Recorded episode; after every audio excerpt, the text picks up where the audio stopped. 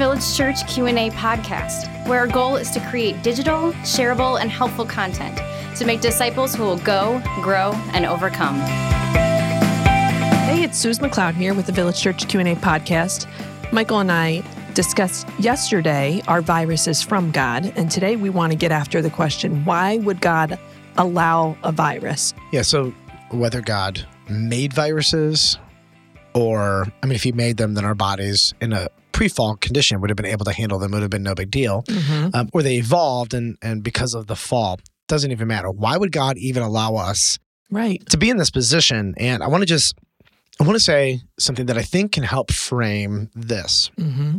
God is individually every person on the planet. I don't care if you're a baby, I don't care if you are 95 years old, what country you're in, what doesn't matter. God is always individually doing something in everyone's life. Always. And he has the ability to put a plan into action globally that personally ministers to every single person or allows him to interface with every single person in a different way. It's one of my favorite traits about him because no human could, no human has that capability, and it's one of the things I think that makes him God. Totally. Yeah, it's beautiful. So rather than thinking God's just mad up in heaven, blah virus, right? That Mhm. I think we have to shift our brain a little bit on this. Um, if God's up in heaven mad, okay, Mhm. He's saving most of that for the end times.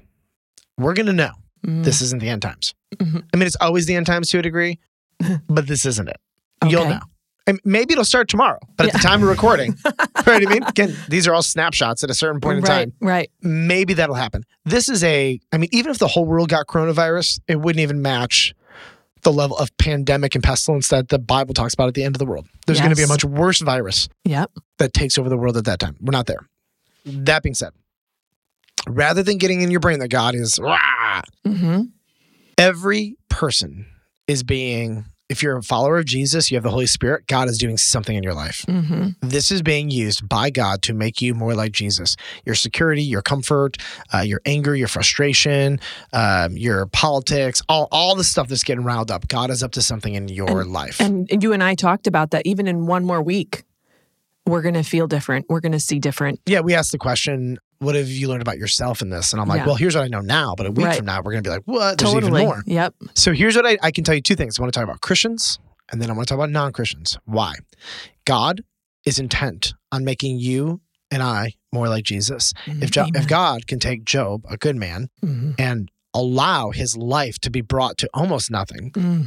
He is free to do that in our lives. I mean, by the way, when you come to Christ, you give, not that he really needs your permission, but you give him permission. You say, whatever you need to do. Mm. My flesh is your flesh. My body is your body. My lifespan is is for you. Everything. It's all for Doesn't you. he say, "Take my yoke upon you, learn Yeah. from me, Yeah. for I am lowly in spirit, humble in heart." My burden Christ is light. Yes, Christ tells us, "Come after me." That's part of following Christ. Totally. He is making you, I, I would put it in two different categories. One is making you more like Christ, drawing you more to Christ. Mm-hmm. So the net result that God wants from every hardship is more like Christ, Mm. closer to Christ. Mm-hmm. Period. Now, that's if you're a Christian. Mm-hmm. If you're not a Christian, there is one net result that God wants, and that is for you to come to Christ. Mm-hmm. And so everything God is doing or allowing, I guarantee you, guarantee you, I, I would put everything I will ever own for the rest of my life, all my comforts on the line for what I'm about to say. It's a big deal because you like comfort. Tons of people are coming to Christ in Amen. droves Yes. because this is bringing them to the end of themselves. Yes. Good. There will be people not in hell by magnitudes we can't even imagine because of this. Hmm. So powerful. Why?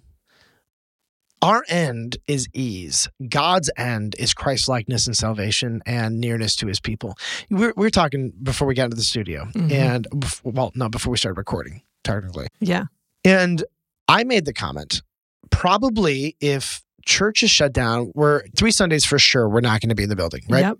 It could go, uh, right now, we're looking at up to maybe two, Two months, months, or yeah. more or less. We just don't know. Mhm. And I made the comment.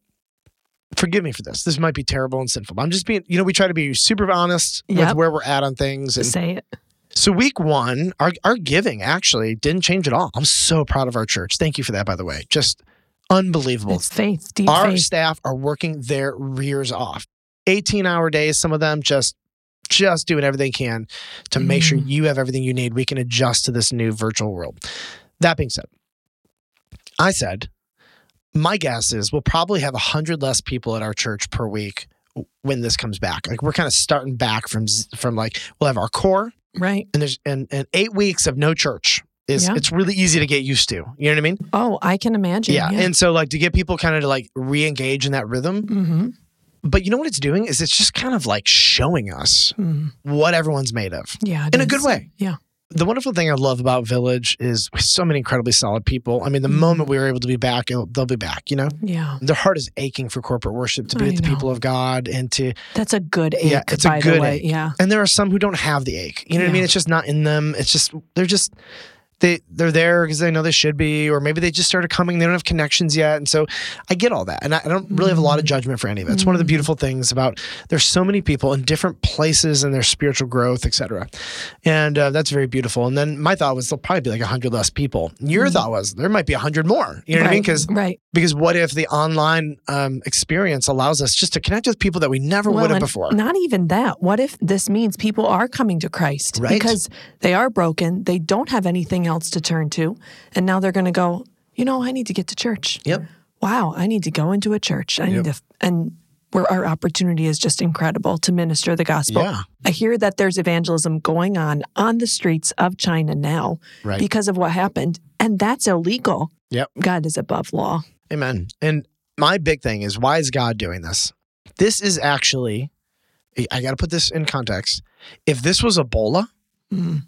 Okay, if this was some super virus, we'd be we'd be having very different conversations. The fact that it's coronavirus, okay, It's a respiratory virus. right? Yeah. We have hope. Yeah. we're going to be oh, fine. for sure. You Yeah. know, but there are going to be a lot of people who lose their, their lives for sure, their Mhm. businesses, Mhm. their income, their homes. Like stuff's going to happen. It's not going to Right. be great. And the fallout is bigger too. It's not just that maybe you get corona and you live through it. Yep. It's that maybe somebody has a heart attack and they're alone at their house and nobody Totally. knows. It's those types of experiences that are Yep. also affecting numbers. Absolutely.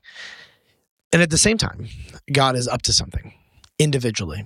And I, so in my brain, I'm trying to get myself out of this global view of things in the sense of, God, why? What? You know, I'm just saying, what are you up to in this person's life? Every person I interface with, God's up to something.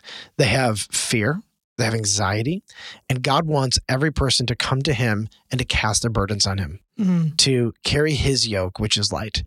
And and that's what that's how i'm just kind of processing this is like you know um, my job is to give my burdens to him so that i can help other people give their burdens to him.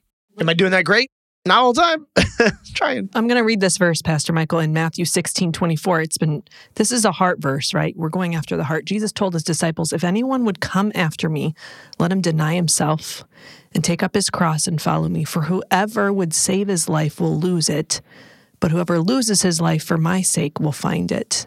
For what will it profit a man if he gain the whole world and forfeits his soul? Hmm. Or what shall a man give in return for his soul? That just for me is like, Yeah. what's in your heart, Suze? You need to give it up Yep. right now in the name of this and just follow Christ completely. amen well village church friends who are listening i know we have people listening kind of from all over the world which is really Mhm. beautiful remember god is up to something in everyone's life including yours Mhm. if you're a Christian, he wants to make you more like Christ. That's probably going to happen by exposing some of the things that aren't really aligned, Mhm. but he's also going to affirm in you the things that are like him. Hear the pleasure of God over you and the affirmation of God. A good dad encourages his kids. Mm. God's a good dad, and he has a lot of encouragement for you. Uh, the other part of it is he wants to be near you. So lean into him, run to him, pray to him. Uh, you have a lot more time right now. So prioritize your prayer life. Uh, listen to worship music. Like Yeah. think about ways you can lean into God. The Mhm. Spirit is with you always. So lean into that. And then remember, every person you meet, God is summoning them to himself.